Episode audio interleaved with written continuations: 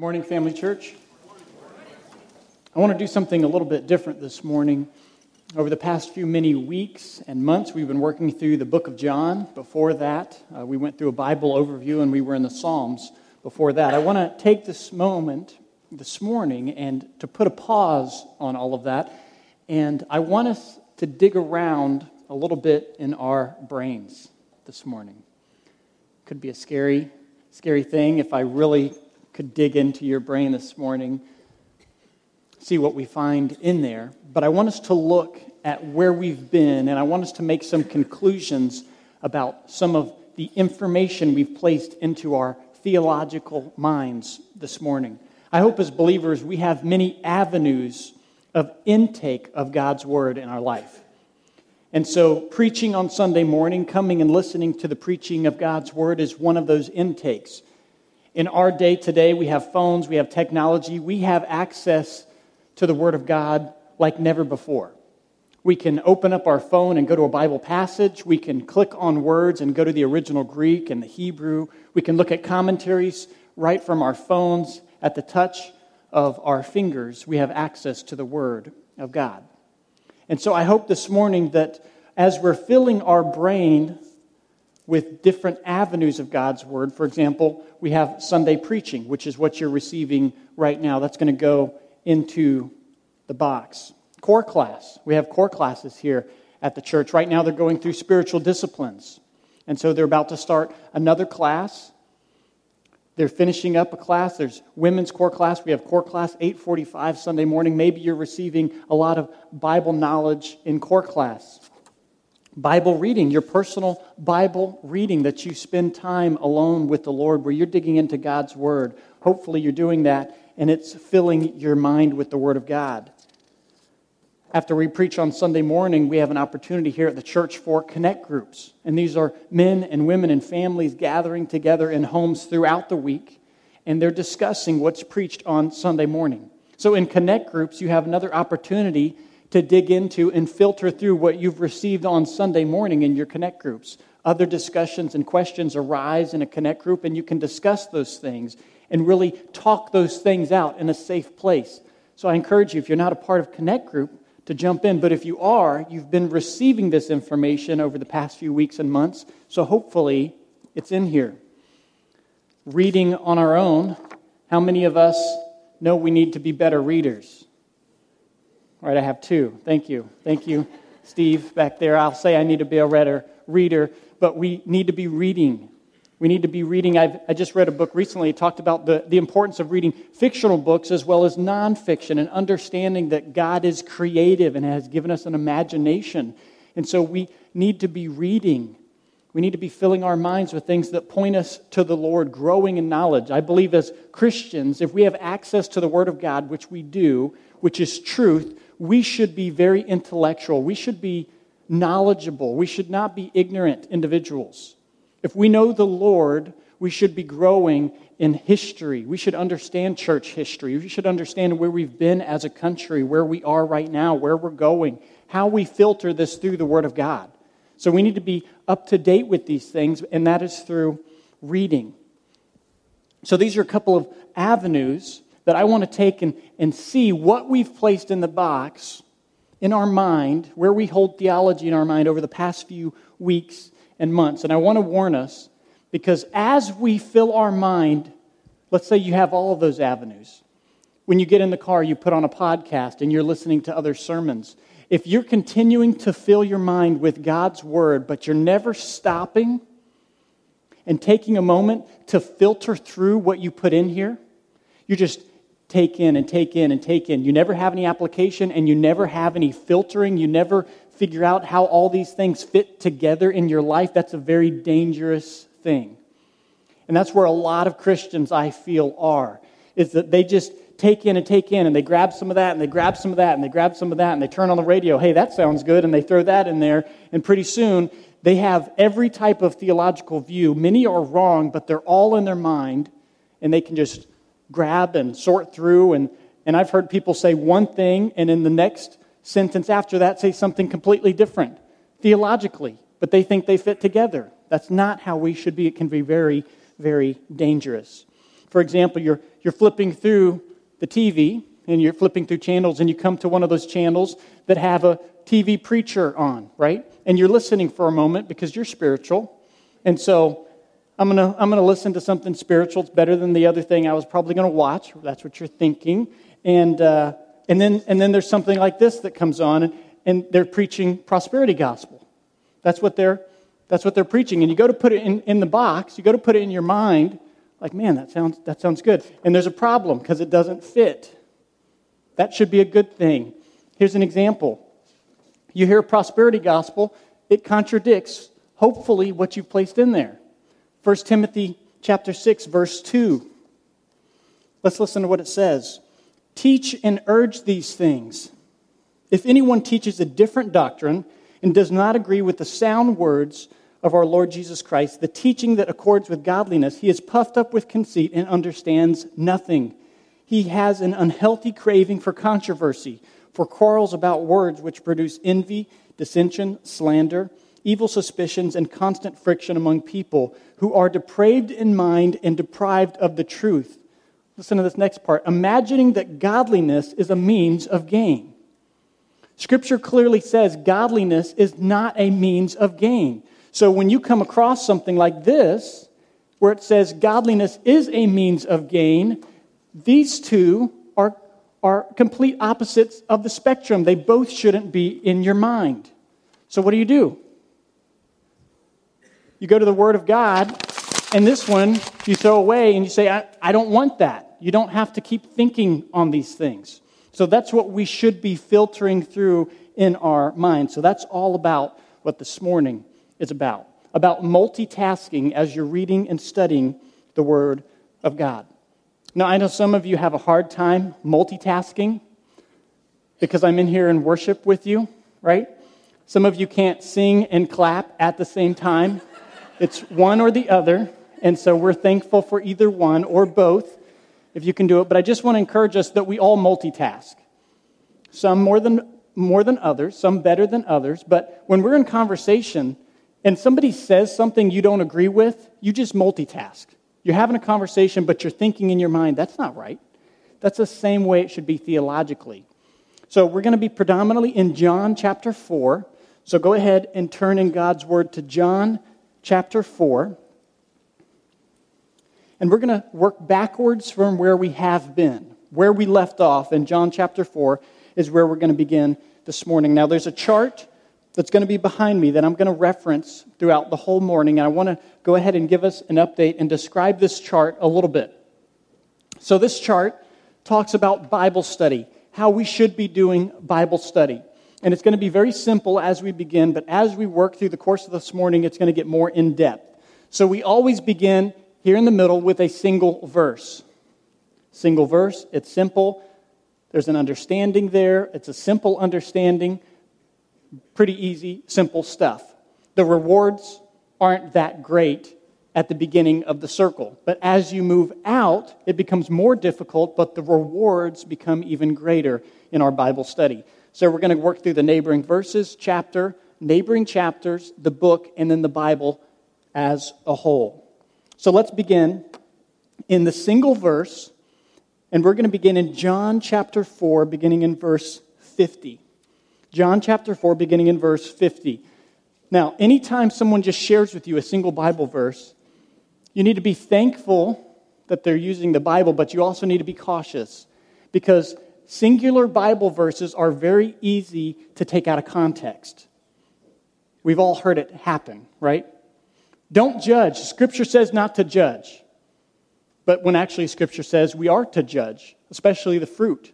So there's, there's all these things in single verses that we need to make sure we need to be cautious of. So we don't want to stay at the single verse very long, but it's where we have to start. So, John chapter 4, beginning in verse 50, just going to grab that single verse and let's take a look at it. Jesus said to him, Go, your son will live. The man believed the word that Jesus spoke to him, and he went on his way. So, with just this one verse, it would be very easy for us to think this man was already a believer, or he became a believer. And, and we see that in the verse. It says, The man believed the word that Jesus spoke to him. So, one verse, we're missing a lot of information. So, we're going to move next to the neighboring verses, the second part. Neighboring verses. We should always read a single verse in the context of the verses before and the verses afterwards, and it'll give us a context. So, let's begin in verse 46. Beginning in verse 46, it says, So he came again to Cana in Galilee, where he had made the water into wine. And at Capernaum, there was an official whose son was ill. When this man heard that Jesus had come from Judea to Galilee, he went to him and asked him to come down and heal his son, for he was at the point of death. So Jesus said to him, Unless you see signs and wonders, you will not believe. The official said to him, Sir, come down before my child dies. Here's the verse we looked at. Jesus said to him, Go, your son will live. The man believed the word that Jesus spoke to him and went on his way. Verse 51. And he was going down, his servants met him and told him that his son was recovering. So he asked them the hour when he began to get better, and they said to him, Yesterday at the seventh hour the fever left him. The father knew that was the hour when Jesus had said to him, Your son will live. And he himself believed in all his household. So we spent a whole sermon just on these verses last week.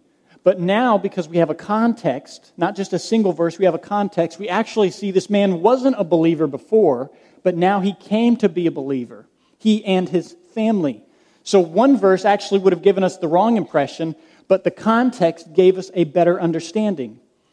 And so one of the conclusions we came to last week and we can come to this morning from looking at the single verse, but also the neighboring verses, is the first point of this morning. Jesus is with us in the valleys of life. Jesus is with us in the valleys of life.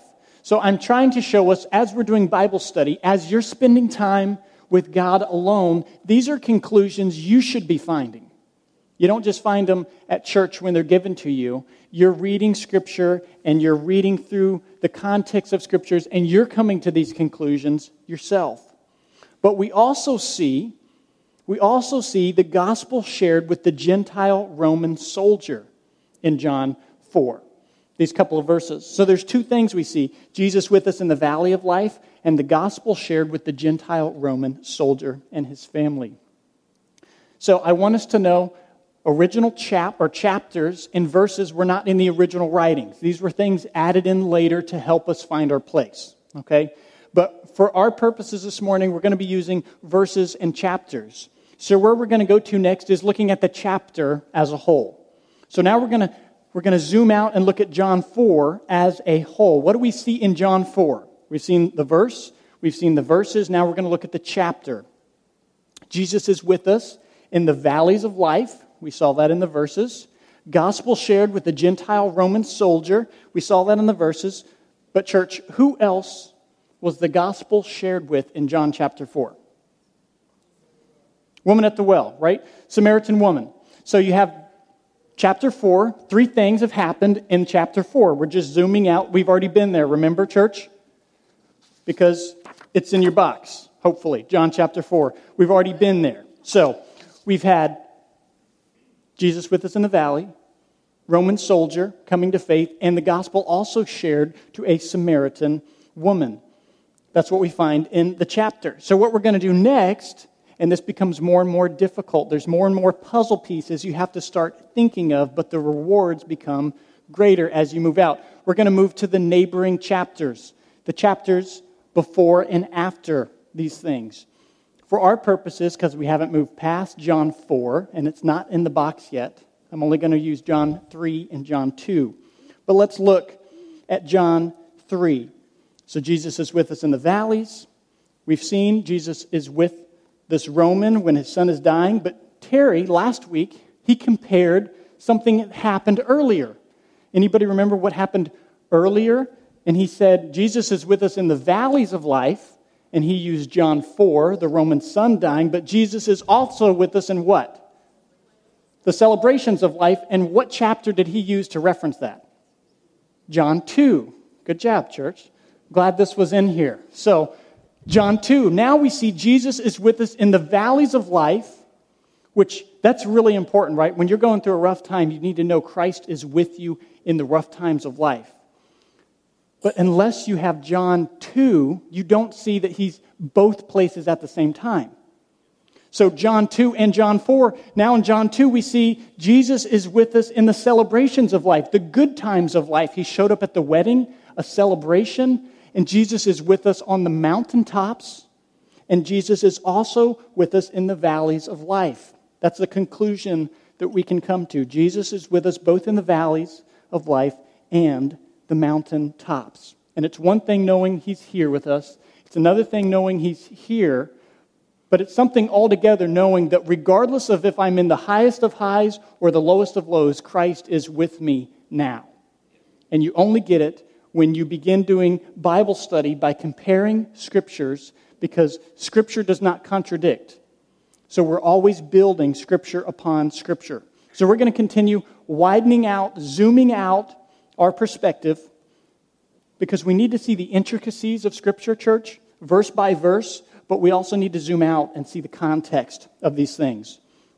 So, what have we seen so far in John 4? The Roman saved, right? And then what happened before that, church?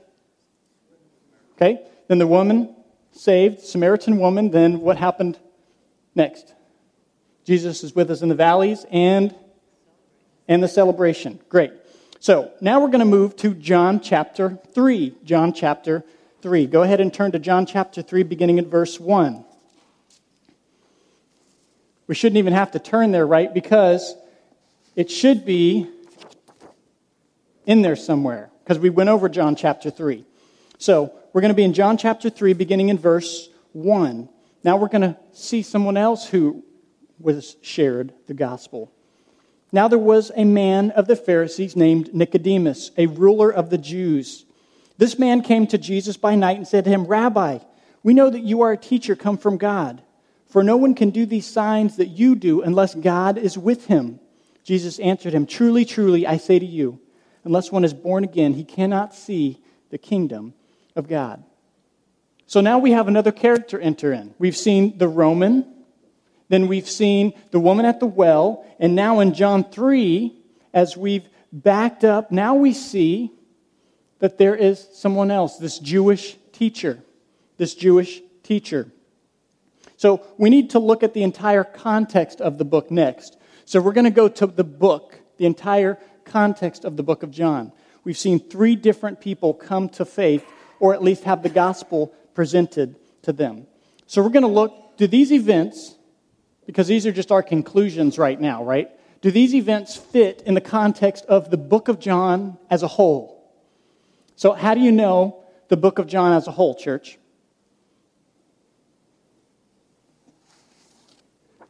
Because we went over it a couple of weeks ago. When we began the series, I gave an overview of the whole book of John. Does anyone remember there was a singular verse that we gave that gave the context of the whole purpose of the book of John.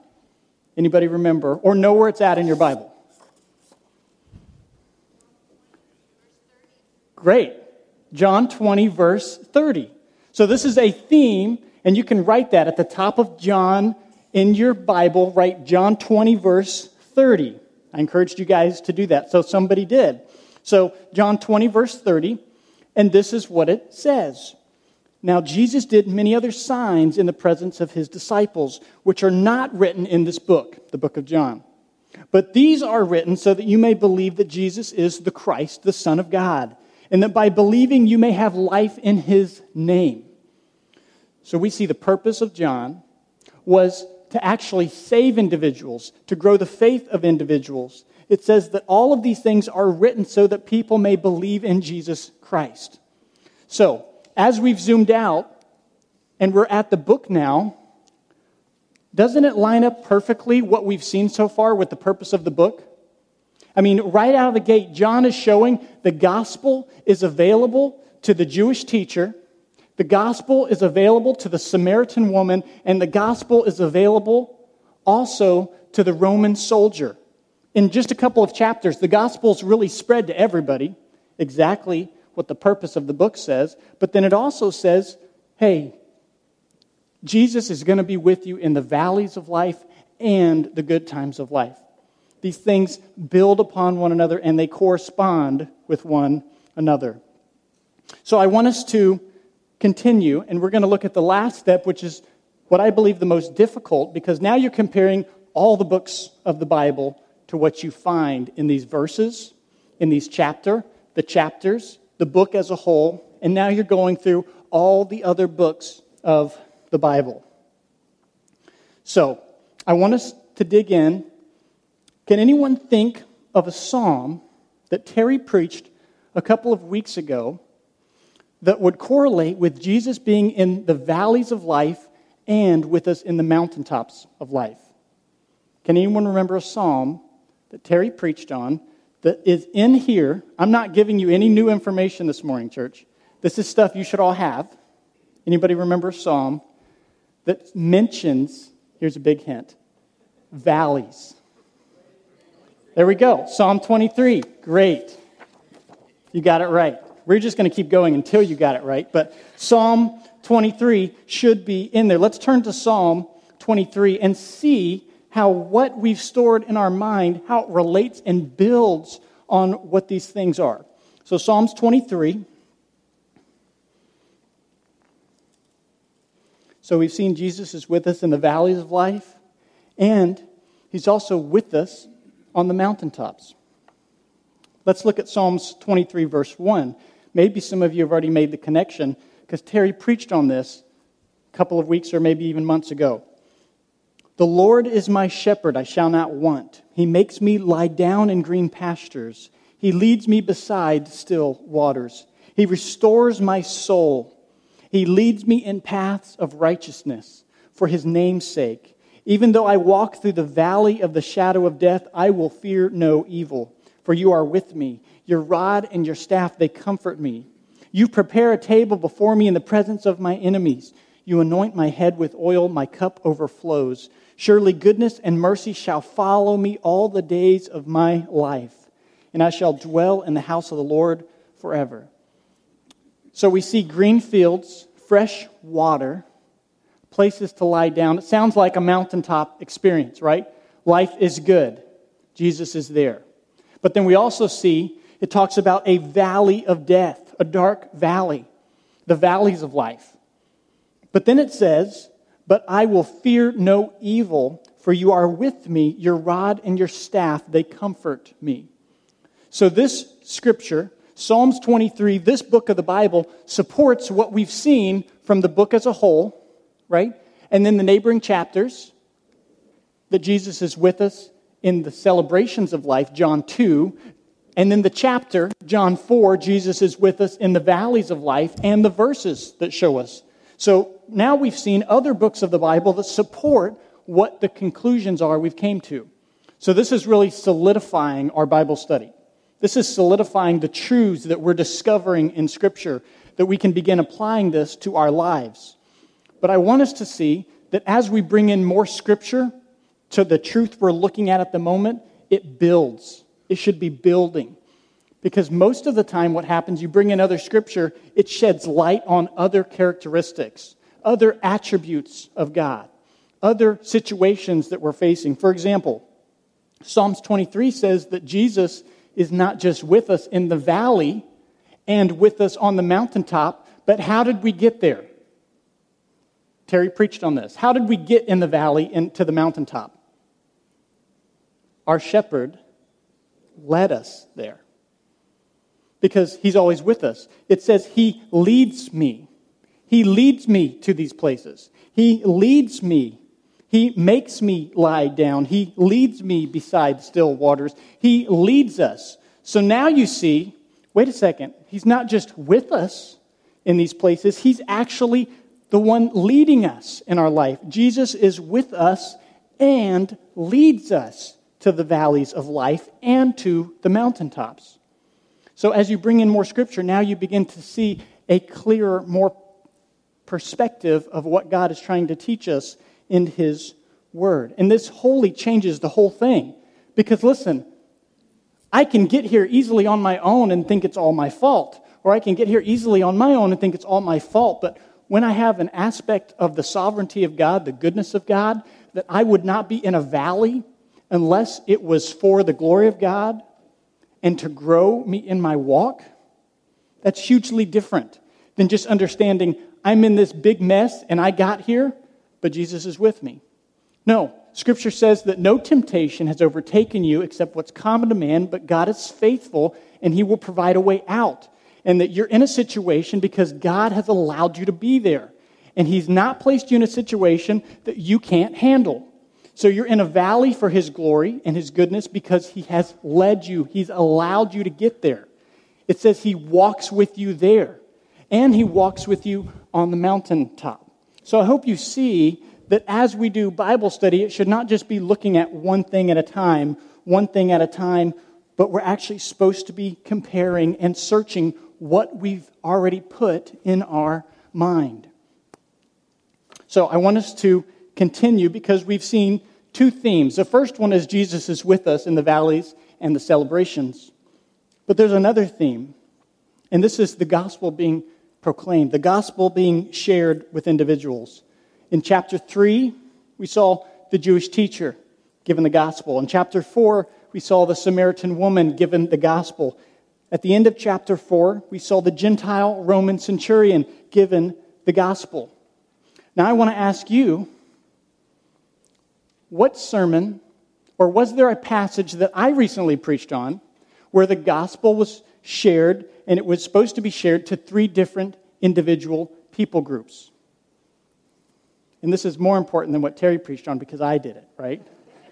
so I'm asking the question for me. I preached recently, months ago, and I'll give you a hint.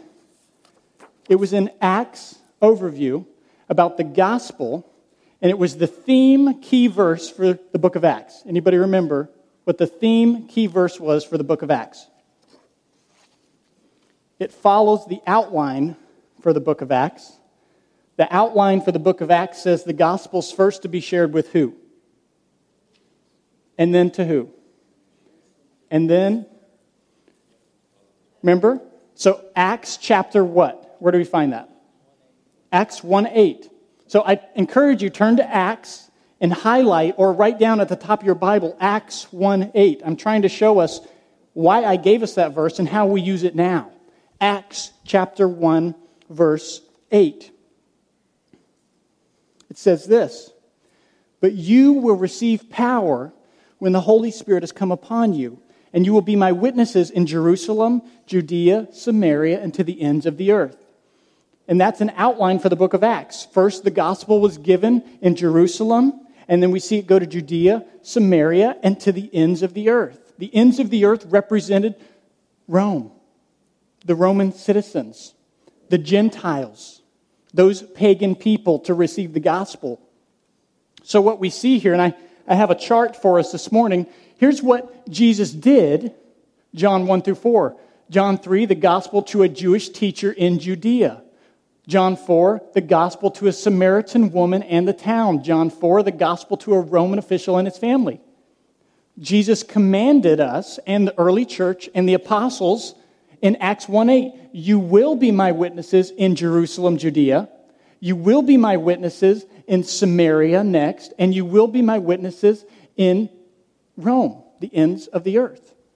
And so we see actually that Jesus walked out and did what he was going to call his early church and his disciples to do in the same order that he did them in in John. And so at the very beginning of his ministry, he gave the gospel to the Jewish people, and he did it in Judea. And then he gave the gospel to the Samaritans. And then he gave the gospel to the Roman Gentile. And next, he told the church, he told the apostles, do what you've seen me to do. And this leads us to another conclusion that we can make, all stemming from John chapter 4, verse 50, as we do Bible study. John chapter 4, Jesus has already demonstrated for us everything he calls us to do. That's a conclusion we can make. Jesus has already demonstrated for us everything he calls us to do. So Jesus is never going to call us to do something that he himself hasn't first already accomplished. He's not calling us to take the gospel to someone or some people that he hasn't first already taken it. Jesus is not telling us to serve others who are undeserving because Jesus has already first served those who are undeserving. He's done it already for us. He gave us the example. Jesus can tell us to have patience with our children because Jesus has already demonstrated patience with us. Everything Jesus calls us to do, He's already shown us how to do it in this life. Jesus calls us to love sacrificially because He loved and demonstrated love sacrificially. He calls us to persevere because He persevered. He called us not to live lives for ourselves, but to live for God's glory.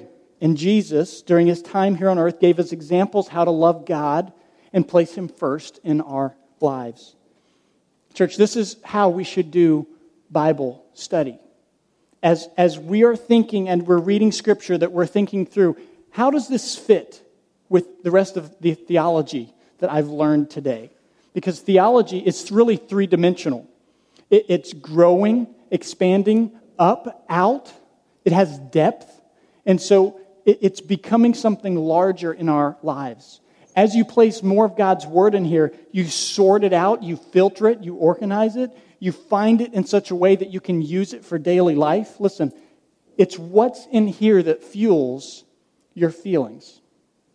It's this. Your feelings don't fuel your relationship with the Lord what you know about the Lord and His goodness fuel a lot of that. It fuels your actions in life. This, what you have in here, fuels how you worship God. If, if you don't know a lot about the Lord, you don't know, you don't have a lot to praise Him for, right? I mean, you don't understand and we've talked about this often the glory of God, but the depths of our sin. If we don't understand how broken we really are as individuals, we don't have a lot to praise God for. If we don't understand that I was running 180 degrees the other direction from God, but He saved me, we don't have a lot to praise God for. If I don't realize Jesus is with me in the valleys of life, but not only that, He allowed me to be here for His glory and my growing up, I don't have a lot to praise God for. So this fuels our worship.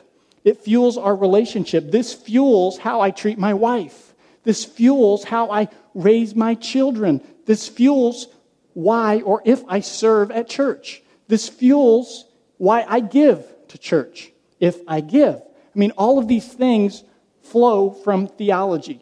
So theology is so, so important. So I hope you've learned this morning and have some context about zooming in and zooming out of scriptures and how we're supposed to use these in our daily life for God's glory. Would you pray with me this morning?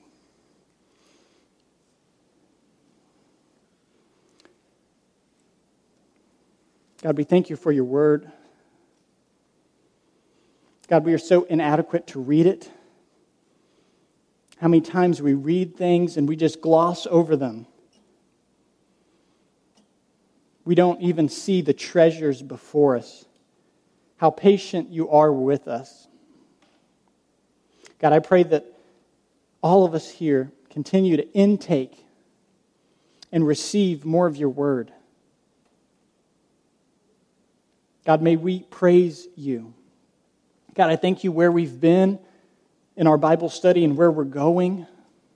God, help us to see your glory in every one of these passages.